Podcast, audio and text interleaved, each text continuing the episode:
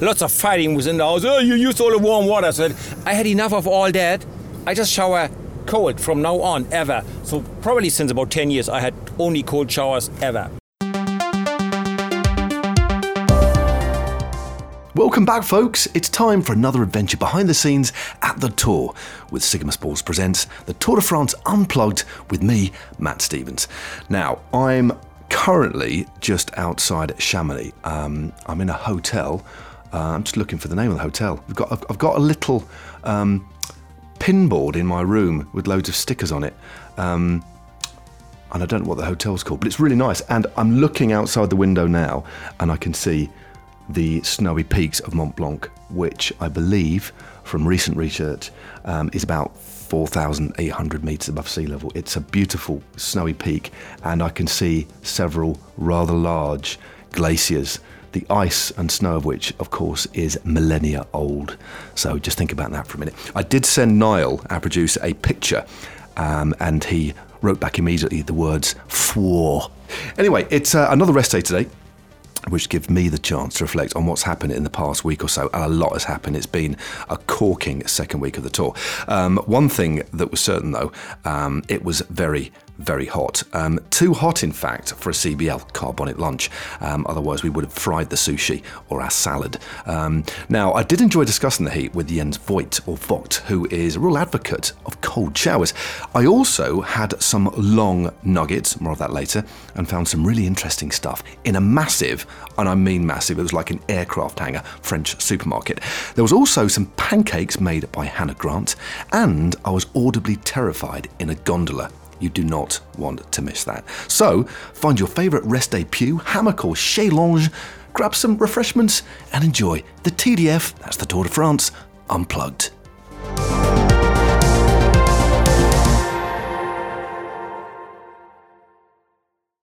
Remember, I'm here at the Tour de France for Eurosport GCN, where you can watch every pedal stroke of every stage live, then rewind and rewatch again live and on demand on Discovery Plus. Right, after the first rest day, the heat was utterly relentless. So let's pick up from the finish line after stage 10, where I was chatting to Anders and Jens Voigt about how the heat was affecting us all.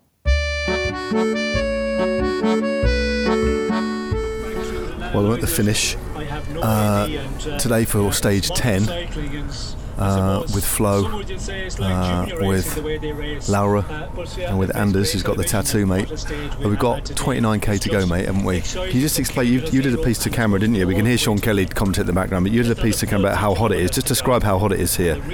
You can use numbers, other words if you want. For, 40. Uh, no, I just remind. It reminds me of a funny interview I heard once as a kid with Chris Anker Sørensen.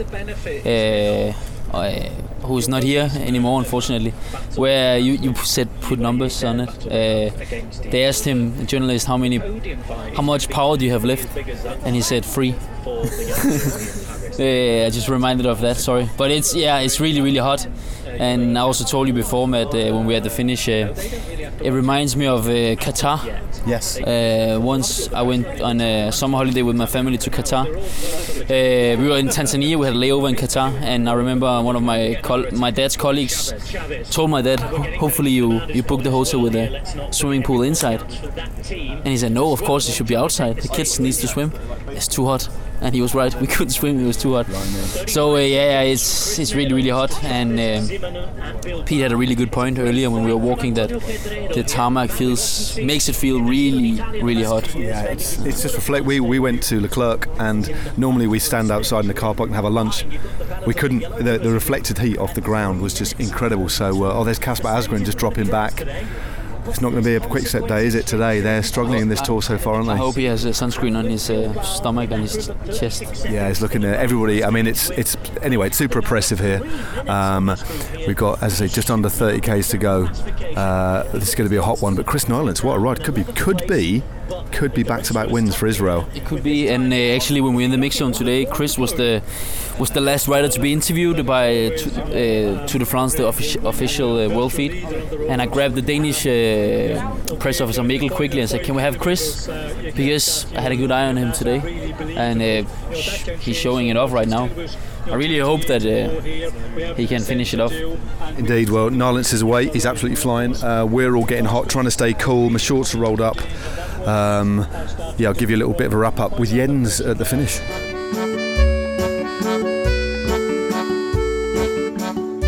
Well, we. Um, you can say slightly rude words, Jens, uh, but um, it's a family show. But there are. Uh, Pete's said a couple of little rude words. Uh, but but not in a not in a nasty way, just in a, in a nice man way. Well, Pete's driving at the moment. We're in the Love van at the moment, heading back from. Well, I'm going to get Jens to describe it. It's, Jens' day one. Joined us for dinner yesterday. Um, he's been on the motorbike today. Uh, Jens, just describe what it was like out there today. Um, it was almost you just you hit the nail on the head. It, would, it was like riding in a volcano, wasn't it? Yes, indeed, it was. Um, on a motorbike, it did show 38 degrees, uh, the highest temperature we saw today. it was fantastic, fantastic to be back at the race, to be inside the race. And on a motorbike, you feel the race so much better. You feel the dead road surface, the wind, the temperatures, and you know the fatigue in the peloton. So it was great to be back at the race, but I was really grateful that I'm not a rider anymore, but I'm on a motorbike that really did help me a lot. It was a scorcher of a day. It certainly was. Uh, it took a long time from Jens answering the final question because I had to, I had my hand wrapped around the headrest. Uh, if you uh, were thought that was a strange pause uh, after that one, but no, we're nearly at our hotel now, Jens. Um, are you looking forward to? I believe we've got a, a chocolate souffle sort of mousse. Are you a fan of a chocolate pudding in France? Um, I think not so much, especially when it's hot. It's super heavy when it's hot. But hey, free food, I never say no. So yeah, of course I will eat it. Free food. Never, I love working with Yenzi. He's, uh, he's so enthusiastic about pretty much everything, um, and that's why he's on the race with us. We're nearly at our hotel. I don't think we've got the uh, FDJ guys with us, so we might have a semi-empty hotel, or will we have another team? Let's have a little look. It's almost like a cheeky little surprise as we come around the corner. Oh no, we've got Groupama FDJ. Oh, that was our that was Ty. Um, heading off to with Louis Pierre, heading off to their different hotel. I, be- I, believe they will be joining us for dinner. Um, Yenzi, I'm going to leave you, leave you to have a nice cold shower. Are you, are you, actually, you're going to have a proper cold shower. Do you like cold showers? Weird question, really, but do you? Absolutely. I have cold showers probably for the last 10 years. A longer story, we need, we need more time. Uh, family issues um, and kids and my wife and everybody like stole the warm water and there was lots of fighting within the house. Oh, you used all the warm water. Said, I had enough of all that. I just shower cold from now on ever. So probably since about 10 years, I had only cold showers ever.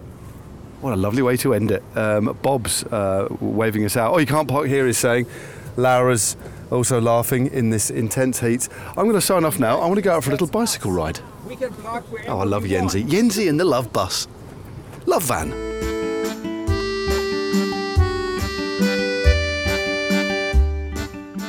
Let's have a walk back to the uh, to the love wagon. I've got my I've got my posse, my crew around me.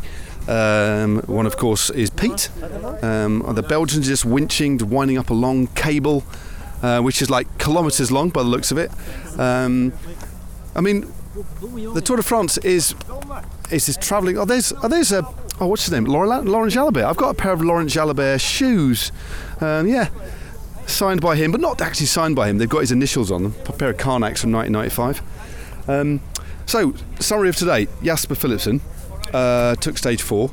Me and Pete, and I'm going to have to speak to Pete again here because me and Pete, um, I was going to do a car bonnet lunch feature, but I couldn't because of my f- state of euphoria following the, the uh, Pete. Just the, the Leclerc. We thought we peaked, didn't we? But that Leclerc today. I think, yeah. I mean, I don't know if you've spoken about the first Clermont-Ferrand Leclerc yet on the pod. I've touched on it only briefly though, Pete. So I think you can expand. So the first one you could fit four jumbo jets in. This one you also could, but upon walking in, we thought it was smaller, but then we noticed the alcove mat, didn't we? It there was there was an alcove which was basically what was it? I, I, I was so excited, I forgot what was in it. Uh, well, no, oh no, there was like oh gnomes gnomes, yeah. dogs with glasses. Yeah, which were lights. Footballs, which were lights. Yeah, footballs, camping chairs, garden furniture. Giant tennis balls the size of footballs. Yeah, but do you remember what was next to all the garden furniture? An entire, probably 50 metres of just file. Oh, folders. Folders, that's it, folders. It was Yeah, the, the crowds here. They, I don't know if you can They- hear they that. heard that. They, they heard about the folders, and they're actually all leaving. They, I think they were cheering on Peter Sagan, but now they're all departing to go to Clermont-Ferrand to get the uh, to see the folder aisle. Yeah, they probably are because it's, it's worth travelling 85 kilometres to. Um, oh, we went we, we went a bit wrong, didn't we? As well today. We don't need to dwell on that, do we? No, but no. simultaneous sat nav failure. Yeah. That's rare. I've never seen anything like it. It just dropped, and usually there are other satellite navigations available, but Waze normally does as crowd. And uh, upon this day, it they just it just disappeared, and then we were in like a signal black hole. And then when we got signal back, we realised we'd gone 74 kilometres. Uh, well, 37 kilometres in the wrong direction. but then had to come 37 kilometres back. We went off on a tangent there because the amount of folders in the Leclerc. This Leclerc was, was beautiful. It, it, it was it had a Scandinavian feel to it, really airy. But the biggest feature for me was the fact it had an aquarium in it uh, near the fish section, which I've never ever seen. And talking fish. And, and a talking fish. Well, if you follow me on Instagram, by the time this goes out, you've probably seen the talking fish that weirdly could say uh, poisson in French. Well, that is French. French for fish. Have you ever seen a talking fish? Uh, I haven't. No, I was um, quite surprised. As a kid, I really loved Sharky and George, and I'd just love to imagine that aquarium. The that was the crime-fighting poisson. That's right. Um, other couple. While we're on the theme of animals, the, I we saw a dog in the polka dot jersey, which uh, Yenzi and myself interviewed, and also did we saw a human banana, didn't we? We did see a human banana. Um, don't really know what else to say about that. No, though, we, really. we saw a human banana. And we're going to get back to the car. We've got a scale, a small fence. No, we haven't. There's a crack in the fence. Uh, that's wonderful. I've got Adam to my left. Um, we've got uh, we've got carrying wine, um, and the Tour de France is gradually just sort of I don't know. We're just walking away from it, but we're still in it. That's the beautiful thing. You can never walk away from the tour because it will come and find you.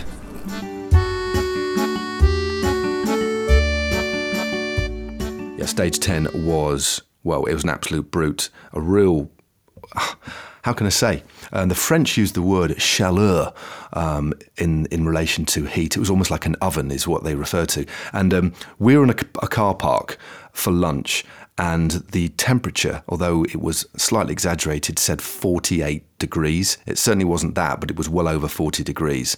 Um, so we literally just couldn't stand outside. Um, but when you think about the roads, there was actually uh, a vehicle that went ahead of the Tour de France, cooling the roads down. It was that bad. But a magnificent victory uh, for Pello Bilbao.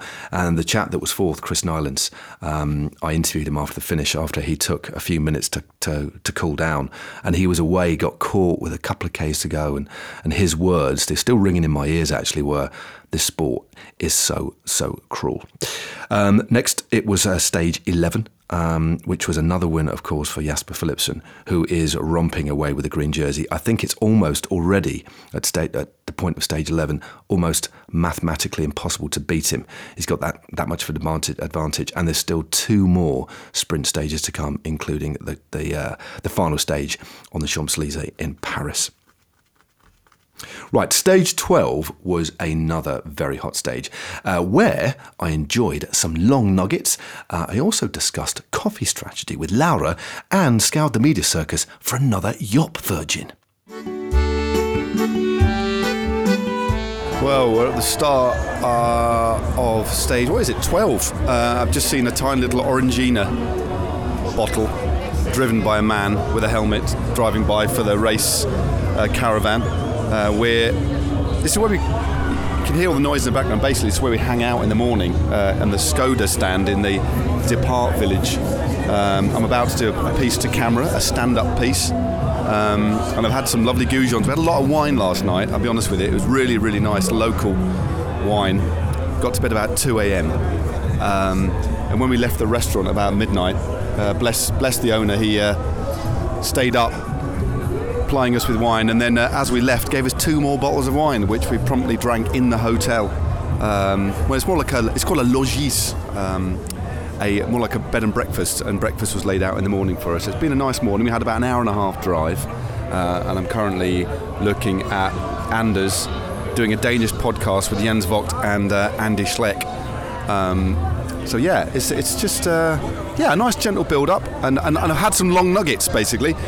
The race is partly sponsored by some goujons, a French goujon manufacturer, and if, as you know, goujons, chicken goujons, are like long nuggets. So I've had some long nuggets nuggets just to take the edge off uh, my wine head.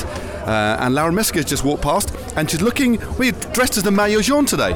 I am the Maillot Jaune. Not only today, but today I'm wearing it. She's GC leader of all the presenters at the moment. Um, who's in the green jersey from Muscle, do you reckon? Who is in the green jersey? You, no? For us, is it, is it me? I think so. I'm not a very good sprinter, but I'll take that, thank you.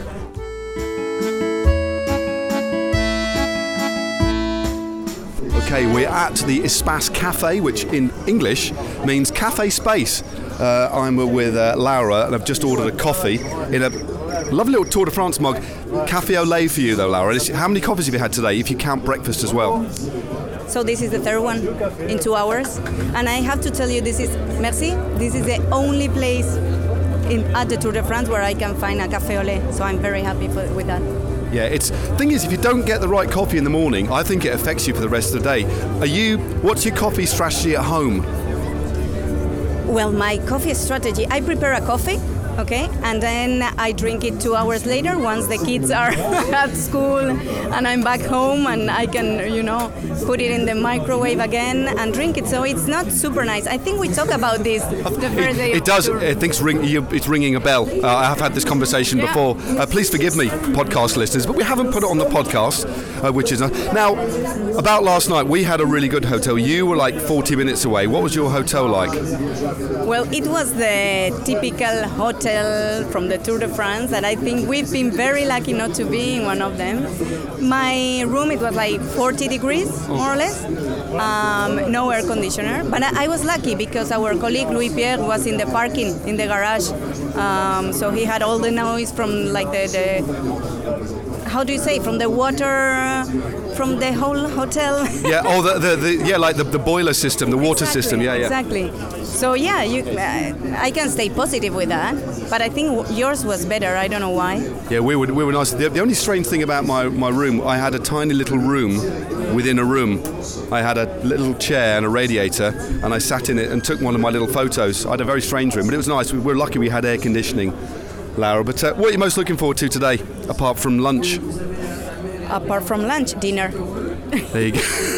because lunch for me is not very nice. I know you are a bit of an expert in that. No, because I think it's it's fair to say that my standard of lunch is far lower than yours. You Far, you far, have far. high expectations of lunch, don't you? Yes, they are far, far lower. But um, also because in Spain we have proper lunch every time. So here I prefer to skip it rather than to follow your steps in Leclerc.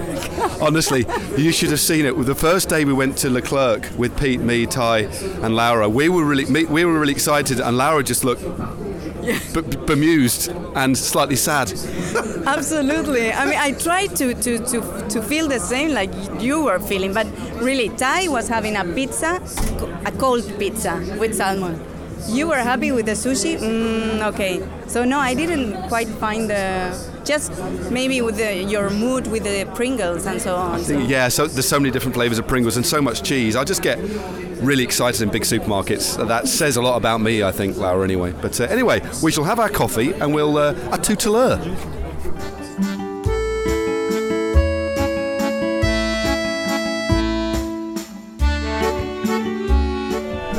Just got uh, Simon Geschke at the finish line here. Uh, being interviewed um, by uh, the Yenzi, his teammate Jon Izagirre won stage 12. Uh, this is the flow we're in now, and uh, hopefully, yeah, we still have a goal with Guillaume to go for GC. Um, for, for a top 10 result, and uh, yeah, I don't know how it looks now, but I think he also gained some time back today. So yeah, but anyway, with two stages, we are already super happy. In English, they say never two without three. So there's one more to go. Best of luck. Thanks for talking to us. Stay safe tomorrow. Good old Yenzi, so enthusiastic, love it. Just outside the Yumbo bus, another really, really warm day, super attritional strays, another group's just coming through here now. Got, we're on the NEP truck. Basically, the NEP truck, in short, is where all our camera stuff is, uh, etc. And we've got a crew here of uh, great people who basically make sure we can send out pictures um, to with the viewers all over the world. And uh, so there's that, and then there's Kenzo, who uh, is from Belgium. Correct. Um, he's from Belgium and he's wearing a nice Patagonia hat. He's looking very dapper. Looks like he could uh, easily fit in at Glastonbury or something like that. But um, you're going to try Yop for the very first time, aren't you? And it's a Parfum Framboise, which of course is raspberry. Um, far away. You've never had Yop. no, it's my first time. Um, I've seen them uh, appear in your Instagram feed, but that's about it. And now they're here in my hands. So Give it a shake first. it's a shake. Okay. Okay. Ajouta bien. All right, I'm going for it. Let's it. Some nice sounds. Just heard the sound of Yop. It's quite viscous. Cool. So here we go. Just uh, All right, So pop it in, and then just uh, pop the lid. So the lid pop is a good sort of safe opening there, uh, and just.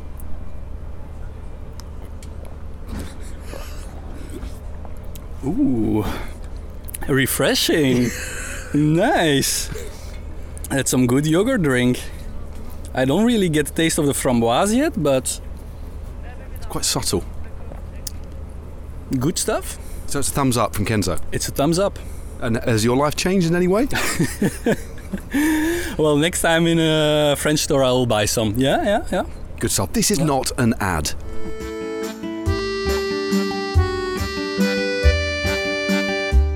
You wouldn't believe it, would you? Um, Stage 12 was another victory for Cofidis. Bear in mind, they hadn't won 15 years up to the point Victor Lafay won back in the Basque Country. But a Basque rider, to um, yeah, make it nice and circular, um, won his second stage in the Tour de France. Jon Izagirre clipped off um, from a breakaway group and won really well. I remember watching the move when he went. He attacked once, well, twice. One to get in the breakaway, of course, which was very hard fought for. And then, secondly, he attacked, bridged across to Mathieu van der Poel. And at that point, with about 22 Ks to go, I think it was Lauros who came up to him and said, Matt, do you think he's going to win? And I said, yes. And he did.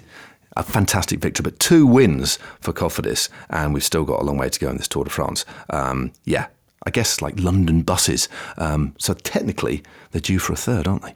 Stage 13 was very hilly, finishing at the top of Grand Colombier, uh, which was quite the opposite of a pancake. So it's quite ironic that pancakes are my outstanding memory of the day, apart, of course, from the electrifying racing. Uh, Tom Pidcock also had an interesting observation about Pogacar's climbing ability, which is also sort of pancake related.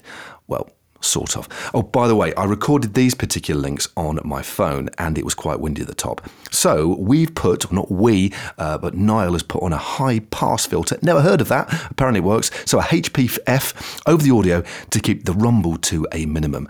Uh, this has in turn made the following clip sound a little ethereal. Enjoy the undulation of the sonic landscape, folks.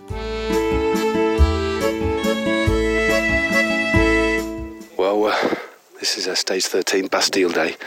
Um, just ridden up to the top of the Col de Colombier. Well, not ridden all of it. I just we had to park over the other side, and I, I've ridden up only a kilometre, but it's really steep, and the climb itself is absolutely brutal. It goes up in steps, um, and the flatter bits are like three, four percent. Even a couple of little tiny bits are downhill, but then the steep bits are like between eight and twelve percent.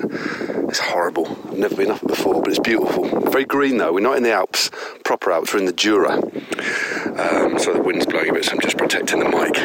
Um, but yeah, it's absolutely gorgeous. Um, and I'm gonna. We're just going to meet up with a, a friend of the podcast, Hannah, Hannah Grant, to um, talk about um, food. She's going to make us some pancakes.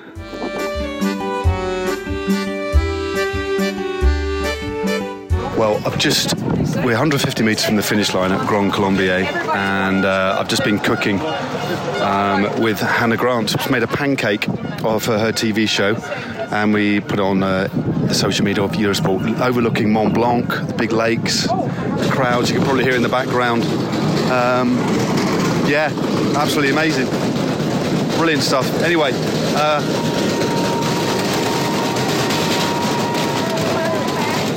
That's the sound of the Tour de France. Right, better go. Got some uh, got some work to do.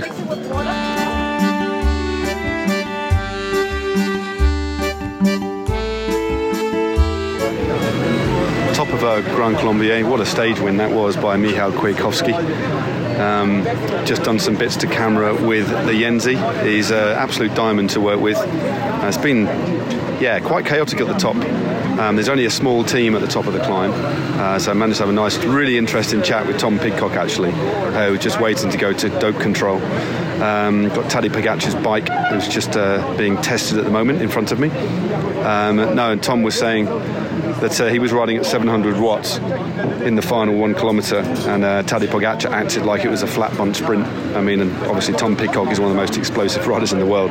But yeah, there's our French colleague just interviewing one of the Cofidis drivers just in front of us.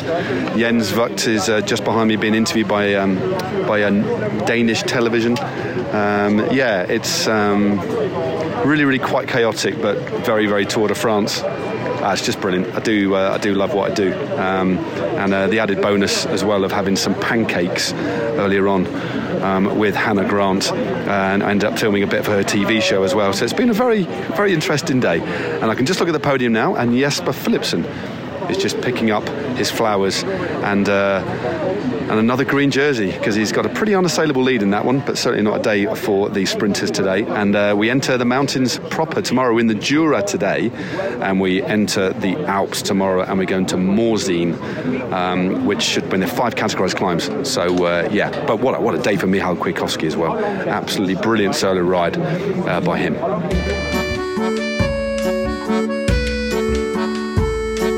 That win um, atop the uh, the climb on that particular day was sensational. Michal Kwiatkowski took the win, his second stage win in the Tour de France. Of course, a few years ago he went to Richard Carapaz and they, they got a, a 1-2, but this was completely different. The big breakaway that was hard fought for, again, the breaks are taking a long time to go. Um, he was with James Shaw, uh, a lad who just lives up the road from me in Derby from EF, who had Alberto Bettiol with him as well. Um, and at the bottom of the climb, it was like, like a corkscrew. We drove up it in the van and we were nearly burning the clutch out. It was so steep. But he got dropped there. And when the, the climb lessened ever so slightly, that's where he bridged across and then time trialled his way to victory. Just uh, a, dis- a, display of strength, determination, and experience. And it was I had a really long conversation with him actually afterwards, um, which was really nice. He's, he's, a very generous man. In fact, I did two interviews with Michal Kwiatkowski. Uh, one was in English and one was in Polish. And I didn't understand a word. But what I did get from him um, was just a sense of, of real pride. Stage 14 was in the Alps proper. Um, so, first up, I went for a nice ride in my Brompton before being approached by a curious fly at breakfast. The stage was eventually won by Carlos Rodriguez, making it an Ineos Grenadiers back to back double. And I caught up with Jens to ask how it felt to be back in the Alps, but on a motorbike.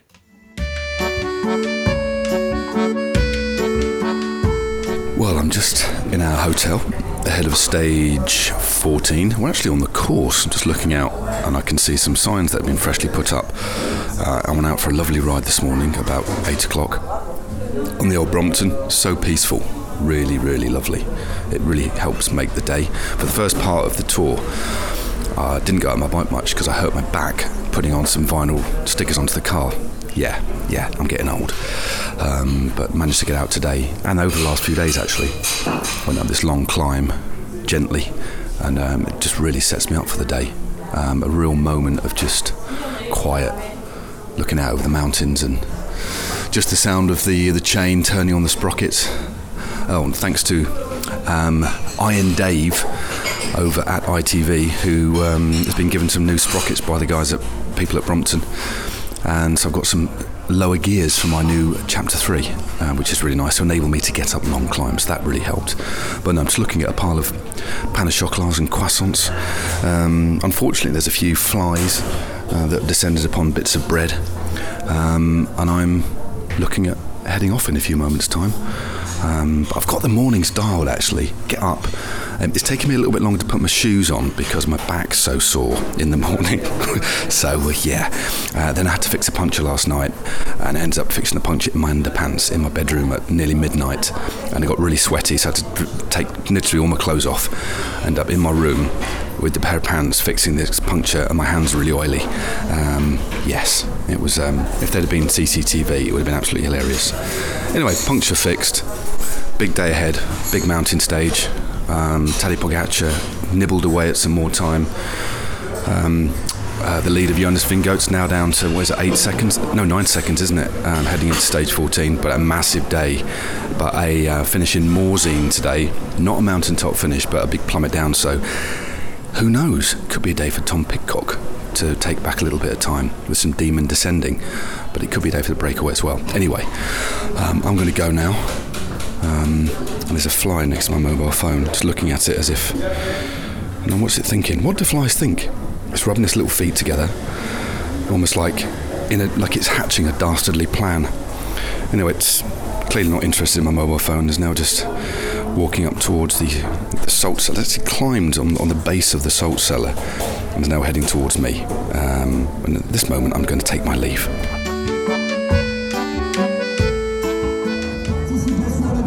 Here at the finish in uh, Morzine. Um, six Ks to go. You can probably hear all the sounds. We're right on the finish line.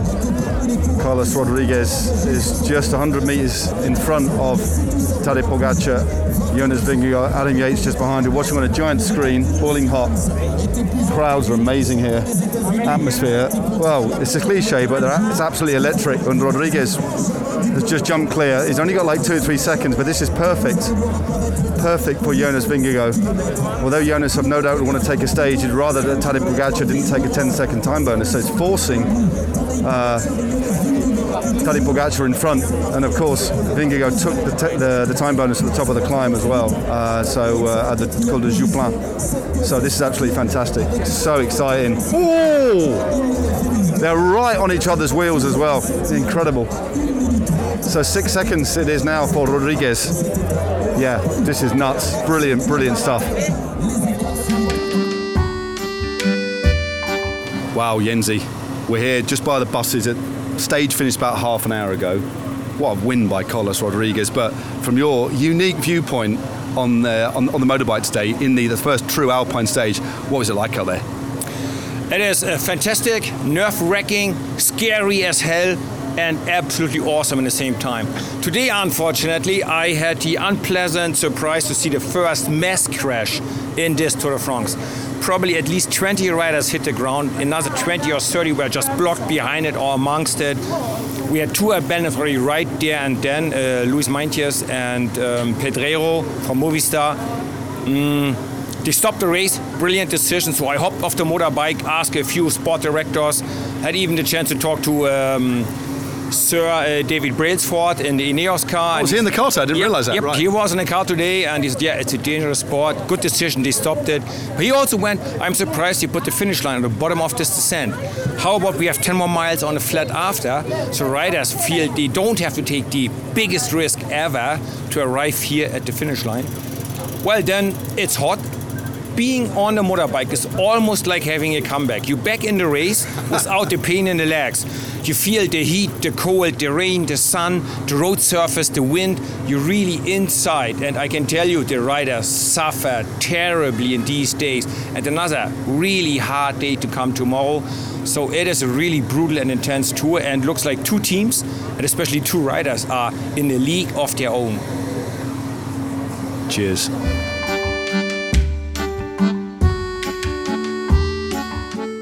Jens actually left me kind of speechless there, really. Now, stage 14, um, won by Rodriguez. I mean, another fantastic battle.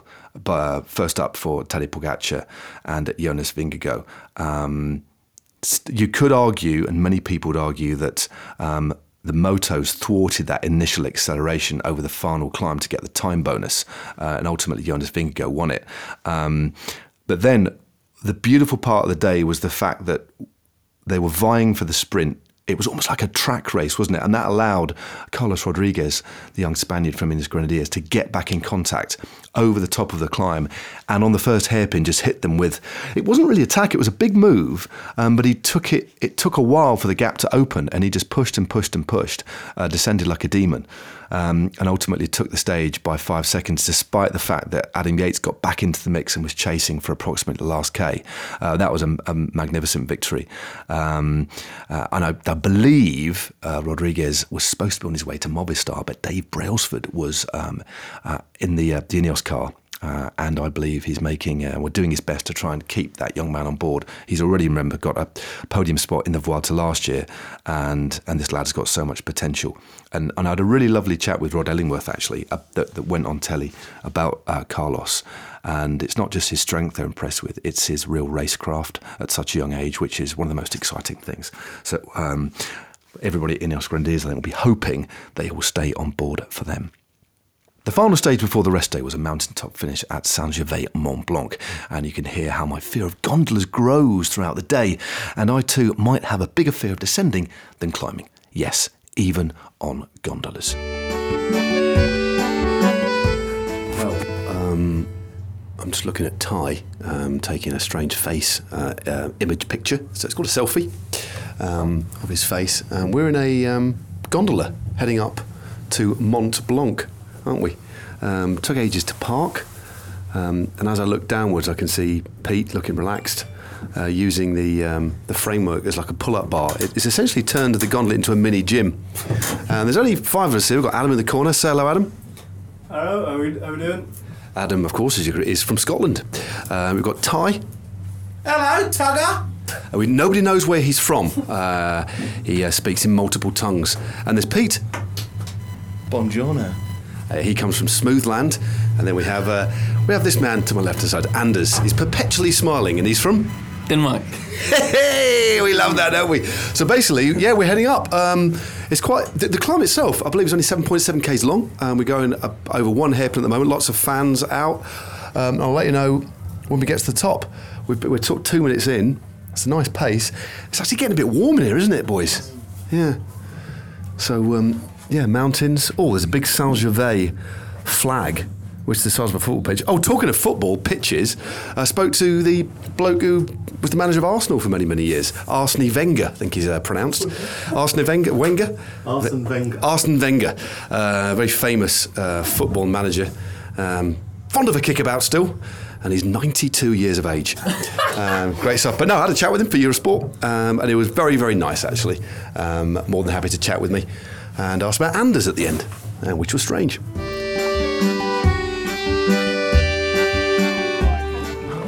Okay, we are heading down back, back down the mountain. Uh, I'm in a cable car or a gondola, um, following the stage to Mont Blanc. One, of course, um, lovely solo raid by Poels. Um, it was going to be Wout or Wout. It was going to be Wout or Wout. In the end, it was Wout. Wout Poels for Bahrain. One solo. A gentleman uh, whose legs I've massaged actually in the past, years ago when he was running for Sky. Um, but, but that apart, no, great solo win, neck and neck still with Tadej. And of course at Jonas Vingegaard as we head into the rest day. Um, yeah, it's really set things up as a little bit of a cliche, really, isn't it? It's on a knife edge, but it is. Tour de France separated. Two leaders separated by only 10 seconds as we head into the final uh, week of the race. So we've got a well earned rest day tomorrow, which I'm very much looking forward to. But right now I'm looking at Mont Blanc. Um, I'm not a big fan of these cable cars, I'll be perfectly honest with you. Oh, there we go. Oh, yeah, there we go. Because the, the middle strut bits, you pick up at pace and you drop off, and you kind of, then they start to swing from side to side, which is quite, it's a little bit scary, but we're descending and losing altitude very, very quickly. But yes, surrounded by beautiful mountains. Um, Mont Blanc itself is just under 5,000 metres uh, high, and at the top today we're only 1,300 metres. Um, but I can see the bottom now as we descend into the valley, and it looks like it's almost a precipitous drop. It's ooh, it's quite unnerving to be honest with you, but absolutely beautiful. Anyway, we're going to uh, once we get to the bottom, we've got a ooh, we've got a little drive, about 25 minutes. We're staying in Chamonix. Um, and then we're going to have a nice relaxing day tomorrow. So, cracking couple of weeks. And oh, look, look at the view there. Absolutely stunning. Still a gorgeous evening. It's quite a late finish today, so the sun's not set, but there's this beautiful golden light. And, uh,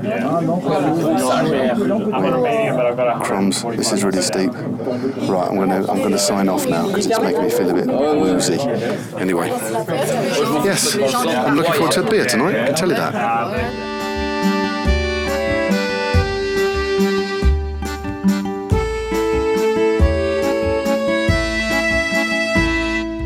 So that stage, um, another absolute corker from a GC perspective. Still nothing to separate Jonas Vingegaard and Tadej Pogacar. Some really strange tactical shenanigans on the climb to the finish line. Uh, we'll talk quick uh, about the Wout v Wout in, in a moment. Um, but the way that Adam Yates set this pace on the front and then opened up a gap on Tadej Pogacar had everybody talking. Um, I spoke to Adam after the finish. Was it something to do with the communication? He said, Yeah, I couldn't hear on my radio, but he didn't look round. Was Taddy Pogacar dropped by his own teammate on the steep slopes to the finish?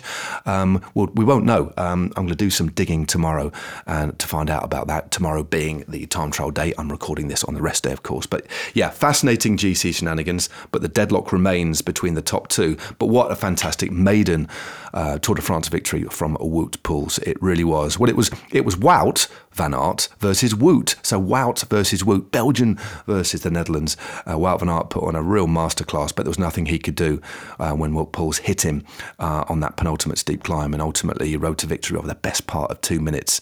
Uh, so yeah, he's a lovely lad, is Wout Poels actually. So I couldn't be more happier for him.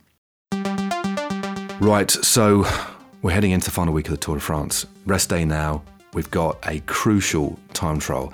The two leaders are separated, as we know, by only 10 seconds. It really is balancing on a knife edge. Uh, this is a Tour de France for the ages, and we've still got six crucial stages to go. Um, will we see a change in the general classification on the time trial? It is the only time trial of the Tour, and it's a short one, 22 kilometres, but it's a hilly one. The final 2.8 Ks are up a 9% climb. Um, so I'll be doing some digging at the start line tomorrow to see how many riders are going to opt to change bikes. So the first part on a TT bike and the second part on the climb. Um, but I think Pogacar could move into the jersey, but I think it might be just by a handful of seconds. This is going to go down to the wire. We've got two big mountain stages to come, another couple of opportunities for the sprinters and the breakaways, but all eyes will be on the time trial um, on Tuesday. This podcast was produced by Noel Gaffney on behalf of Hot Chili. Uh, thanks to all my colleagues at Eurosport GCN for putting up with my nonsense, and most of all, thanks to you for listening. So be sure to like, subscribe, and rate the pod, and why not recommend it to your cycling friends or anybody who might be holding on for dear life as their gondola descends the highest mountain in Europe. Please point them this way. Cheers, all, stay safe, goodbye.